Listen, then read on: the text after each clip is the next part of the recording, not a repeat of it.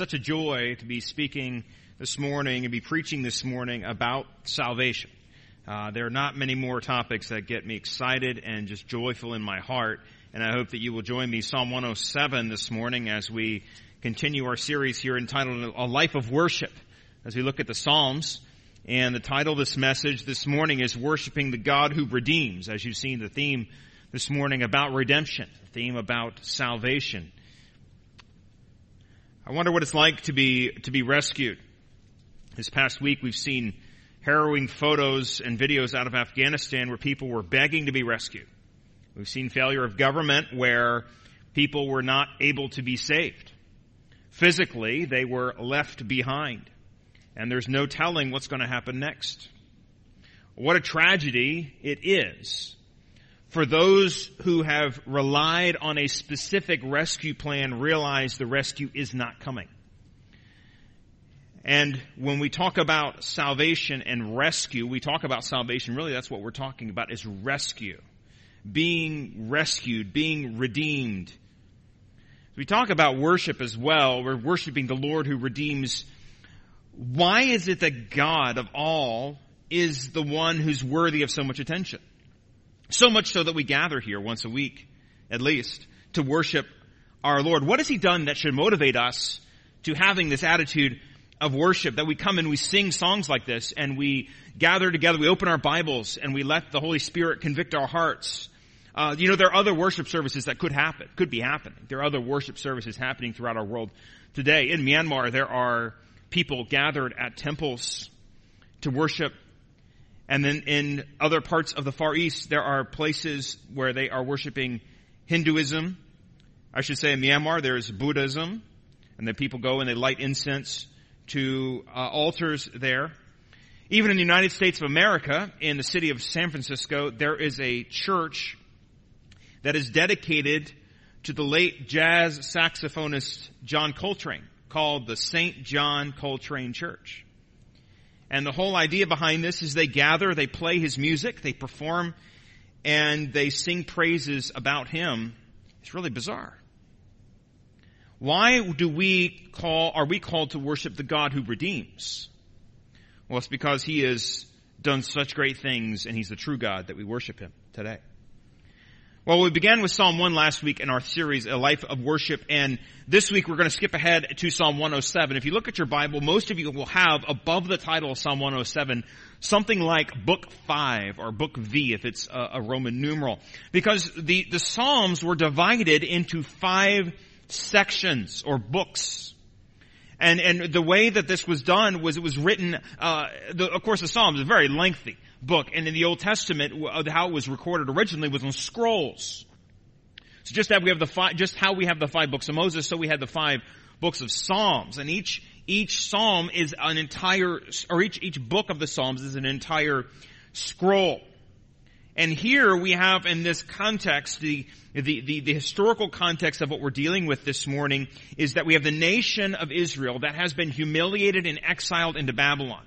So it's after, of course, after David, after Solomon, after the split of the nations, the northern nations are taken into Assyrian captivity. Years later, the southern tribes, I should say, are taken into captivity into Babylon. We have a lot of stories about that with Daniel in Babylon. We have all this stuff going on. Then they, they are assigned by the Medo-Persians, uh, Cyrus the Great issues a decree. They can go back and rebuild their temple. And we have those stories in Nehemiah and in Ezra. We have the story of the reentering. And, and it's in that kind of context that a psalm like this is written. Because what we have here is we have for the first time in a long time hope. We have an, a physical rescuing and a physical redemption of the people from exile going back and gathering together to worship the Lord.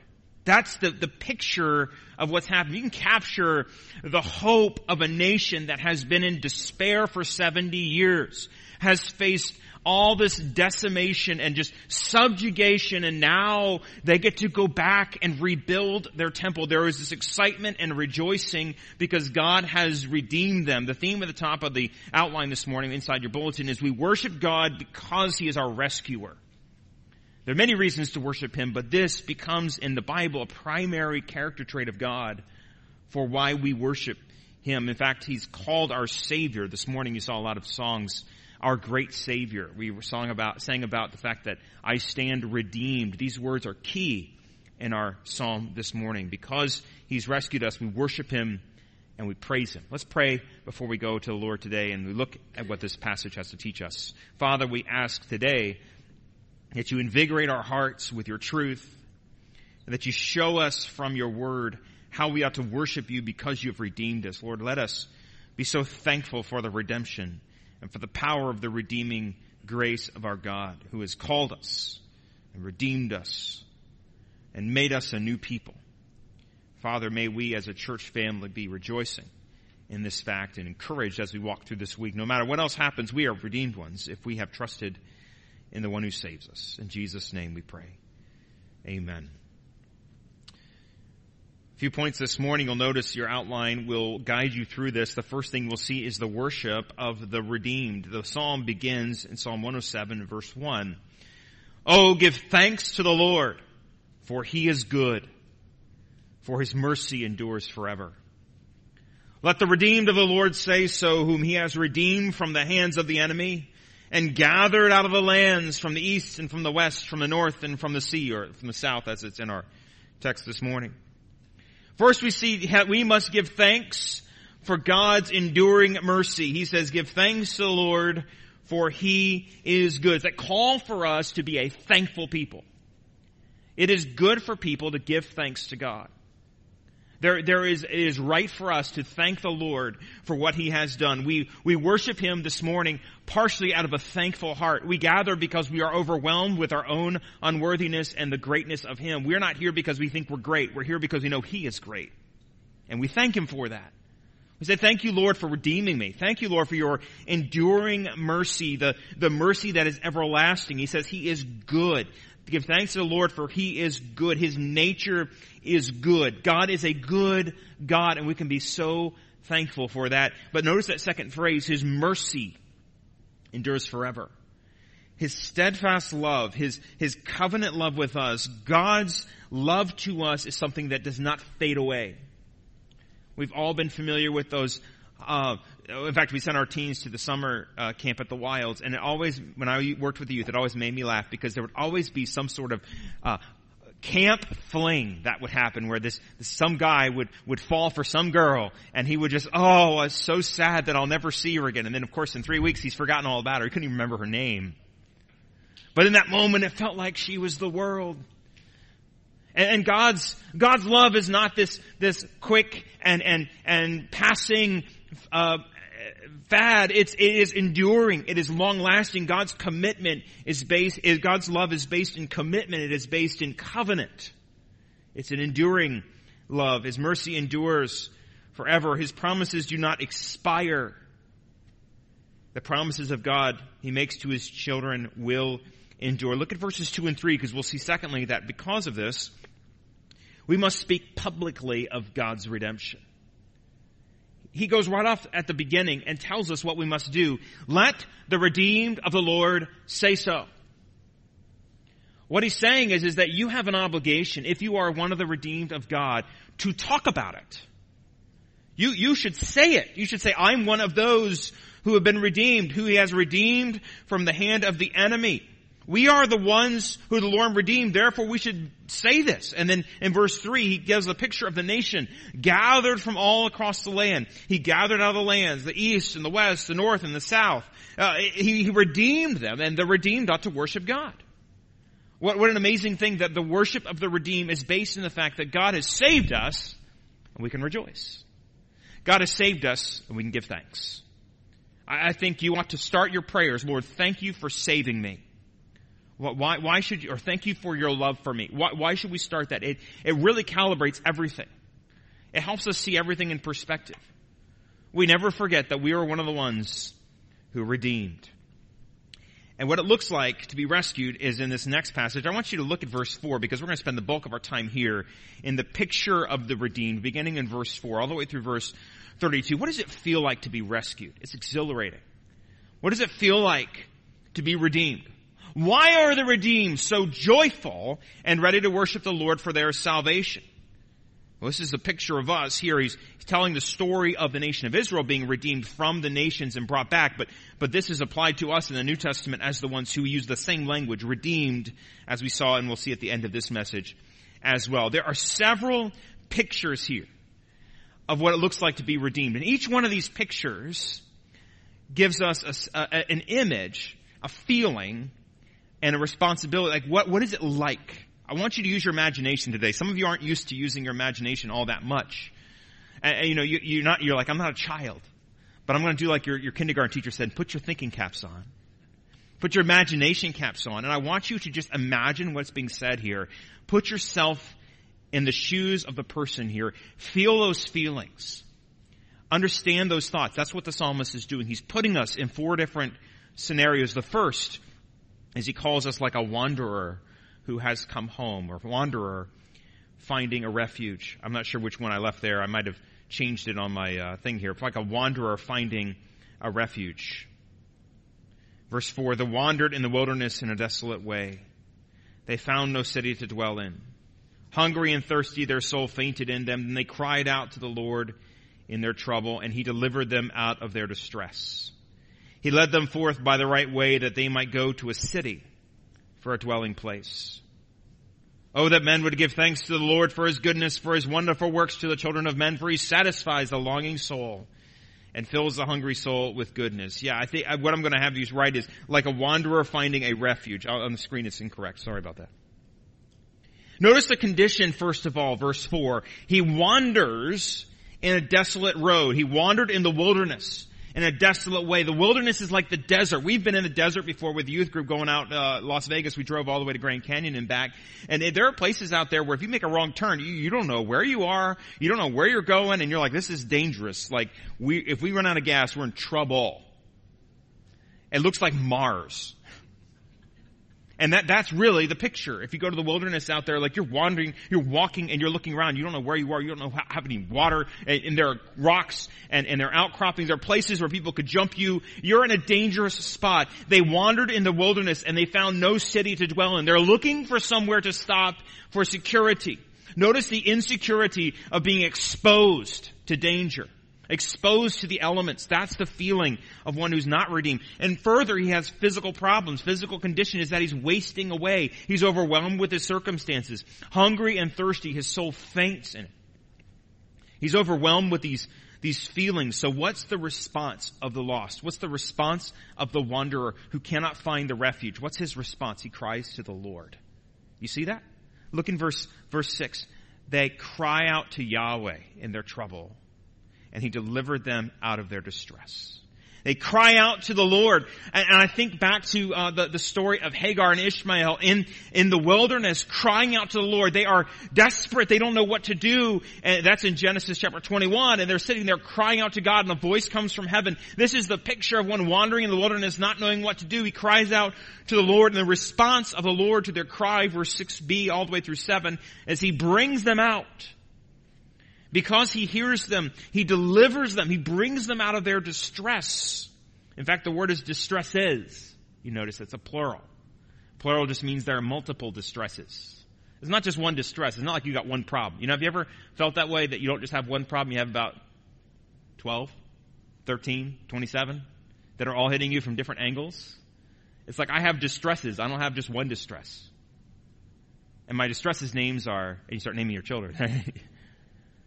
No, it, it's like that though. He says the distresses that you face, the plural distresses, God brings you out of them. And when He remembers them, when He delivers them, remember they are wanderers in the wilderness. How does He do this? He leads them by a right way, by a straight path.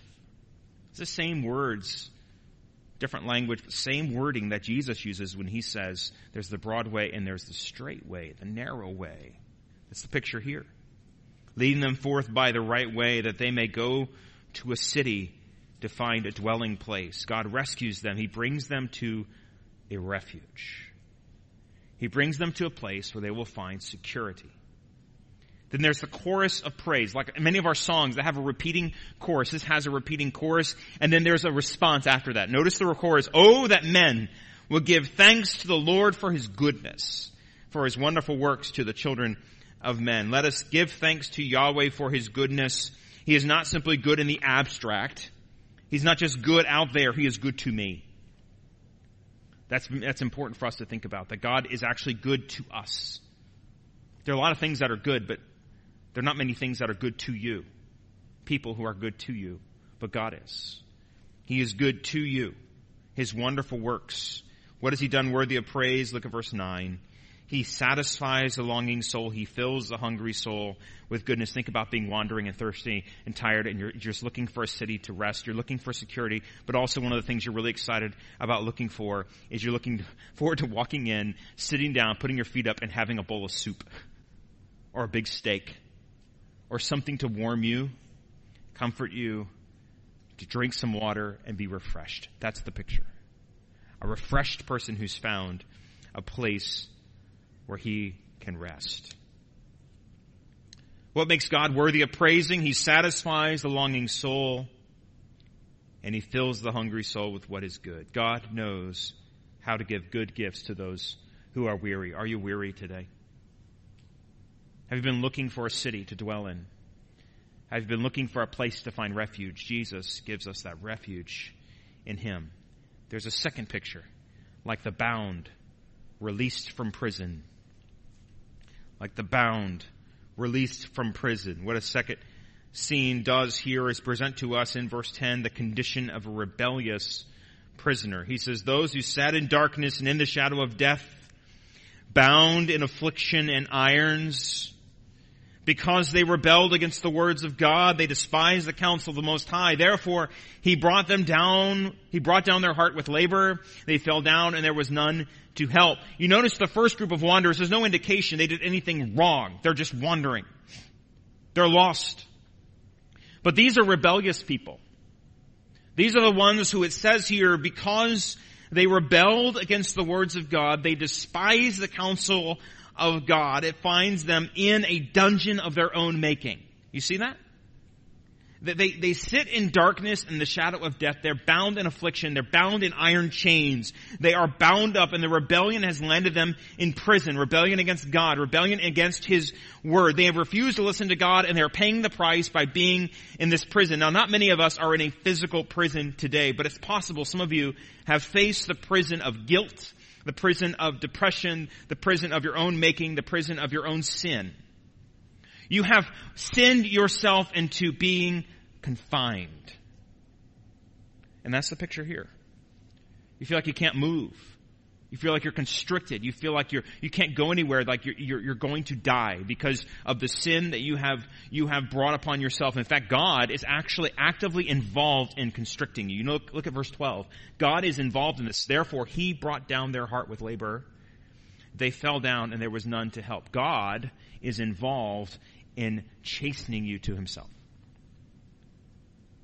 You might be like, it's not fair. I don't like the fact that I feel this, this guilt, and I don't like the fact that I feel this imprisoned. I don't like the fact that my sin has imprisoned me. Has ever occurred to you that God is actually bringing these pressures on you and causing this for you so that you will recognize that you are in prison? It's not the prisons today which have cable TV and a, and a gym and a, and a, spa and a place for you to get education. This is not what we're dealing. We're talking about a, we're talking about a dungeon in the first century or earlier, actually, when this was written. We're talking, about a, we're talking about a dungeon where you would have had no hope of escape. God has brought them down and they are very lonely in the prison of their making. But what's the response of the prisoner? Look at verse 13. What do the prisoners do? Then, what do they do? They cry out to the Lord. You see it? They cry out to the Lord in their trouble.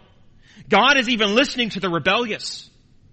God, God has an ear for those who have in the past been rebellious against him, have been shaking their fist in his face, have been completely opposed to him. He has given them chastening. He has brought them to the point where they cry out to him. And what is his response? The rest of verse 13 says, and he saved them out of their distress. The, the, the salvation is not that far away.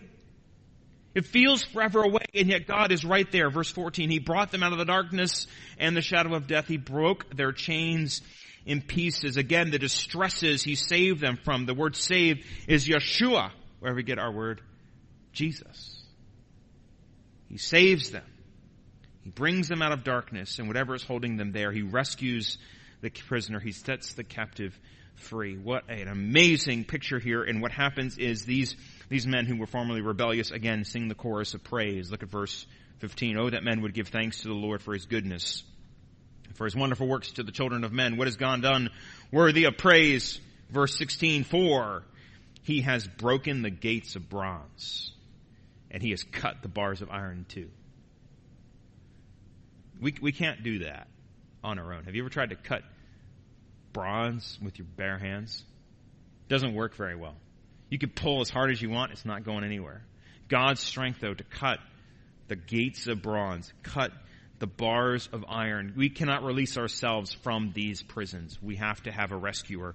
We have to have a God who rescues us from the jail cells of our rebellion against God. And He does that when we cry out to Him.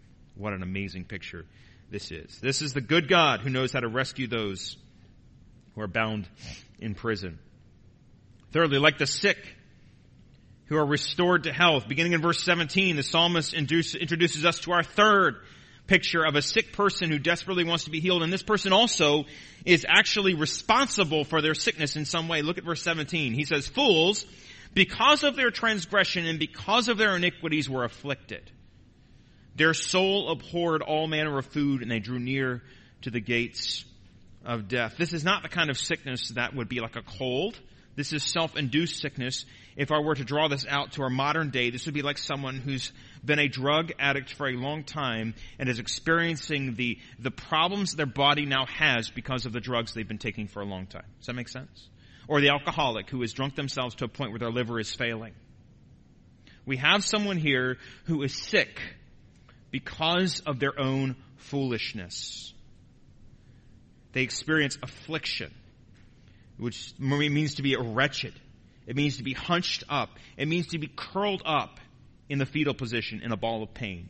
That's the picture of the word affliction.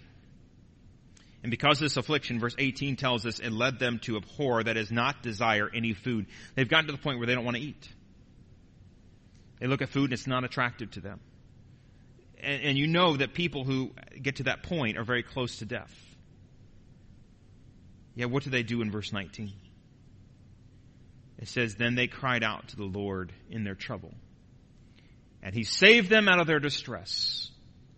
He sent his word and he healed them and he delivered them from their destruction. They, they cried out to God. They saw their solution was in one person. That's the great physician, the God who could heal them. And the same phrase as verse 13 says, the distresses that they have, he, Yeshua, he saved them. And he sent his word and he healed them. Now if you notice, there's a connection there. And in verse 20 he says he sent his word and he healed them. What, what did they do earlier? They, they abhorred the word of God by their foolishness. The thing they were trying to avoid. Back, if you go all the way back to verse 11, these are sinners who abhorred God's word. They avoided it. And, and God says that actually the thing you're trying to avoid is the exact thing you need. Isn't that true of us? Sometimes people who are running away from God, they don't realize that God is the one who they need. He delivered them, it says, from their destruction. I think a lot of times our destruction comes because God gives us over to our own devices. Romans chapter 1 talks about this, the fact that, that God, a lot of our judgment is that God says, oh, you want to do that? You want to experience life without me? Go ahead. And see what it's like to be without the life-sustaining, life-giving God who's like a river. And you won't be like a tree planted by the river that brings forth its fruit in its season. Your leaf will wither, and whatever you do will not prosper. If you, you uh, reject God, you separate yourself from God. God doesn't always say, no, I'm going to chase you down. Sometimes He lets you go. And we know the picture from Psalm 1 that we looked at last week, the picture of the man who's planted by the, the rivers of water. His delight is in the law of the Lord. In his law he meditates day and night. shall be like a tree planted by the rivers of water, bringing forth its fruit in its season, whose leaf shall not wither. Whatever he does shall prosper. Again, the connection is the word of God, the presence of God. You see that? And what is here that gives, gives healing in verse 20? He sends His word and it heals them. If you are struggling, if you're suffering, if you find yourself sick, your solution must connect to God's word. You cannot find answers apart from that. That is the real answer. And then the chorus of praise, oh that men, verse 21, oh that men would give thanks to the Lord for his goodness and for his wonderful work to the children of men. What must we do because of God's praise were the acts. Well, the first two times we've seen this chorus, it follows the acts of God. It says, because this is why we should praise God. It gave us two things we ought to do. But now, in the next two stories, the, or next two, like vignettes, the emphasis shifts to our responsibility. Look at verse 22. He says, let them sacrifice the sacrifice of thanksgiving and declare his works with rejoicing. Two things to do. Number one is to sacrifice thanksgiving, to give thanks to God and sacrifice, and to declare God's works with joy. Giving thanks and a joyful praise praise for those who experience re- rescue. It's like being sick and close to death. God reaches out and heals you because you cry for salvation and you rejoice in that. There's another picture. So far we've seen the, the wanderer who's come to a refuge, the bound released from prison, the sick restored to health, and last it's like the sailor escaping a storm. It's like a, the sailor escaping a storm. This is similar to the first, but the metaphor shifts from a man wandering in the desert where there is no water to being on a boat surrounded by water, a tumultuous area, he's just trying to get home. He's just trying to get back home. Some of you are like, I felt that when I've been stuck in traffic in Charlotte. I'm just trying to get home. But here it's much, much worse because we see in verse 23, those, it says, go down to the sea in ships who do business on great waters. They see the works of the Lord and his wonders in the deep. For he commands and raises the winds which lift up the waves of the sea. They mount up to the heavens. They go down to the depths. Their soul melts before, their soul melts because of trouble. They reel to and fro and stagger like drunken men and are at their wits' end. He says they, they go down to the sea in ships and they're on the waters when they see the works of God. Here's the picture again of men looking out and seeing the massive waves. And only God could do that. Being overwhelmed and just, you feel about this big when you see the majesty of creation around you. And he says that they're humbled to stand at the storms and know you're at the mercy of the sea. You think the seasickness you get on a cruise is bad? Wait till you get on one of these ships and you go up and down and up and down. In fact, he says their soul, verse 26 says, melts with trouble because there's nothing they can do. Verse 27 says they reel to and fro. They stagger like drunk people. They can't seem to get their footing. It talks about the, the ocean lifting up and mounting up. Uh, it's talking about the wonders of the deep, lifting up the waves of the sea. Verse 26, mounting up to the heavens, going down to the depths. It's like, it's like the massive hill and then a massive plunge. And, and, they says they brings them to their wits and literally this phrase mean at the, when their wisdom is confused. It's like they don't know what to do next. The word wisdom in the Bible is connected to the word skill. You are wise in doing something and that you are skillful. And these men are skilled sailors and they come to the end and they're like, look, I've been doing this for years is what they're saying and I have no idea what to do. I have no idea what to do next. They've tried everything and nothing has worked. And verse 28 says, then they do what they need to do. That's when they cry out to the Lord in their trouble. He brings them out of their distresses. He calms the storm so its waves are still. Then they are glad because they are quiet. He guides them to their desired haven. Look at what God does once they cry out. He brings them out of their distress. Earlier we've seen in verse 6 we saw the word He delivered them and then in verse 13 and verse 19 it says He saved them here he uses another word, and this is the word to bring out, and it has this idea of coming forth out of something. And here's the beautiful picture. It's like, it's like a fog is over the water, and out of the fog comes this boat. It breaks the fog, you can see it, and it sees the land for the first time. It's being brought out of this, this turmoil and all of this, this, this, um, this mess that they're leaving behind, and they're now coming to the still waters of the cove. That's the picture. And what a beautiful picture it is of the response of the stilled waves and their gladness because the sea is quiet. It says they were glad because the waves were quiet. He guided them in. God steers them into their city of their desire, their home where they wanted to be. God leads them where they're going, where they need to be. They can look behind them and see all the turmoil and all the tumult and say, we're past that. Now we're safe. So what do the people do? Verse 31, they praise. They has a chorus of praise. Oh, that men would give thanks to the Lord for his goodness, for his wonderful works to the children of men. What should they do? Verse 32 tells us that they should, they should exalt him in the assembly of the people. They should praise him in the company of the elders. Like it says in verse 1 and 2, let the redeemed of the Lord say so. Here they exalt God, they praise God, they worship God, they thank God. These are all aspects of worshiping the Lord. As we've seen the picture of the redeemed, it's important for us now to look not only at the, the praise and the picture, but now the God of the redeemed. Who is it we're worshiping? We've seen what he does. Now, now the psalmist takes a picture, takes a turn here and says that we should consider not only our redeemed state, but we ought to rejoice not in the fact of our salvation only, but also worship that we are rejoicing the God who has redeemed us. He is worthy of praise. He is a great God. And we are worshiping the one true God, the God of the redeemed. Let's take a look at the sovereignty of this God in verses 33 through 35 as we see his power is unmatched. He has power to do all kinds of things that we cannot do. Briefly, he turns rivers into a wilderness and the water springs into dry ground. A fruitful land into barrenness for the wickedness of those who dwell in it. He turns the wilderness into pools of water and dry land into water springs. I just notice the power of God. He turns rivers, the sources of life, the sources of wealth and prosperity, and what people rely on for transportation. All of these things God says, i can dry that up like this. I can take a river in the wilderness, I can turn it into a wilderness. I can take a river that is flourishing and I can just snap my fingers in the wilderness and, and, and it turns into that which is a desert. He can take fruitful land, verse 34.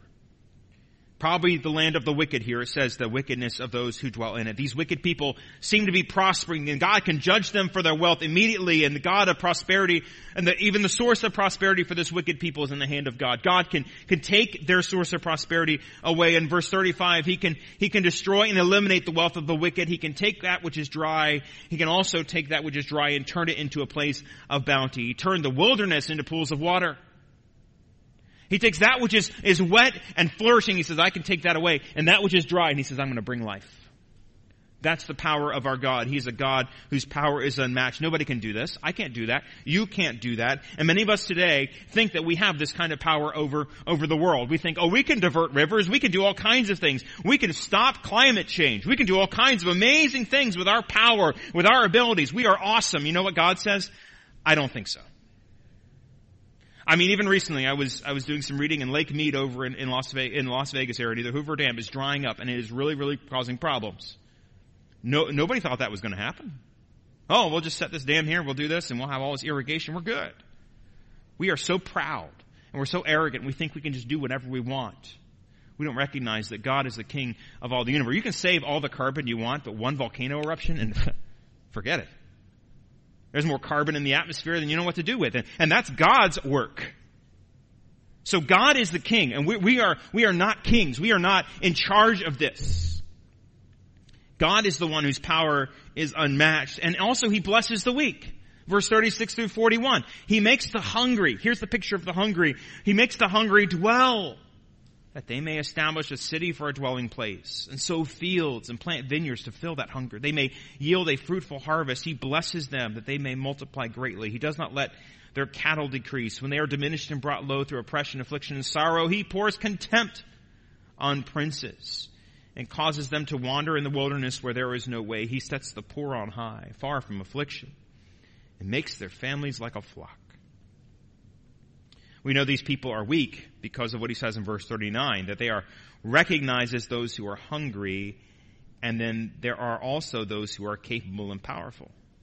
But God takes the powerful and brings them low, and then he gives the, the humble a place. Throughout the scripture, this is a theme. Every mountain shall be brought low, every valley exalted. The rough places made plain, the crooked made straight. He blesses them.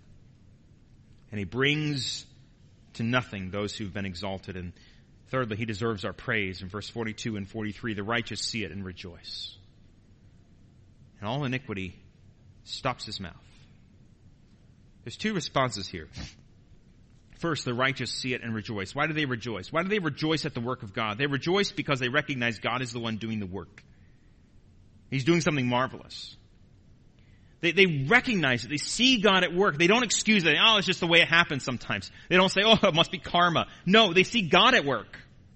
And they recognize what God is doing. They don't dismiss God's work. The righteous sees what's happening. He recognizes the hand of God. And secondly, all iniquity stops his mouth. That means when God does these things, when he rescues those who have been abandoned, when he rescues the weak, the wicked can't say anything. We get to praise God. The wicked don't know who to praise. They can't praise anything. Their mouth is stopped. They see God working, but they have committed themselves to hating the Lord, hating His work, so they refuse to speak praises to Him. They can fully see God working. They can recognize what's happening, but they will not rejoice. They will not worship.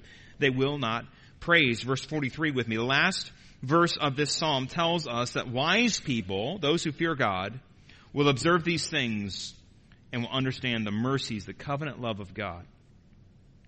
Whoever is wise will observe You'll look, you'll see, and you'll understand the loving kindness, the enduring mercies. Go all the way back to the very beginning of our psalm here, the enduring mercies of God.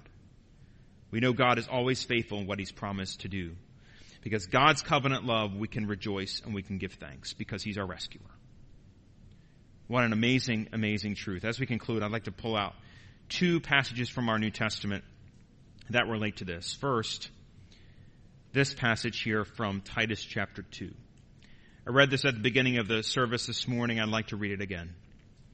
Titus chapter 2 verse 11 through 14 says, For the grace of God that brings salvation has appeared to all men, teaching us that denying ungodliness and worldly lust, we should live soberly, righteously, and godly in this present age, looking for the blessed hope and glorious appearing of our great God and Savior Jesus Christ. What did Jesus do? Who gave himself for us why? So he might redeem us, there's our word, from every lawless deed and purify for himself his own special people, zealous for good works. Titus, or uh, Paul here, writing to Titus, is using the language of redemption from exile and giving us, establishing us as a nation to point out that that's what's happening with the people of God. God is taking people, He's gathering them from all over, and He is making a new nation zealous for good works, and that's us. Further, there is, how are we redeemed? This is one of the sweetest passages in the entire New Testament. I love it so much out of 1 Peter chapter 1. Preached on it last, or a while ago now. He says, if you call on the Father who without partiality judges each according to his work, conduct yourselves through the time of your stay here in fear, knowing you were not redeemed with corruptible things like silver and gold from your aimless conduct received by tradition from your fathers, but you were redeemed with the precious blood of Christ, as of a lamb without blemish and without spot. In fact, he was indeed foreordained before the foundation of the world, but was manifest in these last times for you, who through him believe in God, who raised him from the dead and gave him glory, that your faith and hope are in God. We are saved with the costly, precious blood of Jesus. That ought to cause us to rejoice and praise our God. Final question this morning. Can you with good conscience today worship the Christ who has rescued you? Are you one of those who was rescued? Are you one of the redeemed?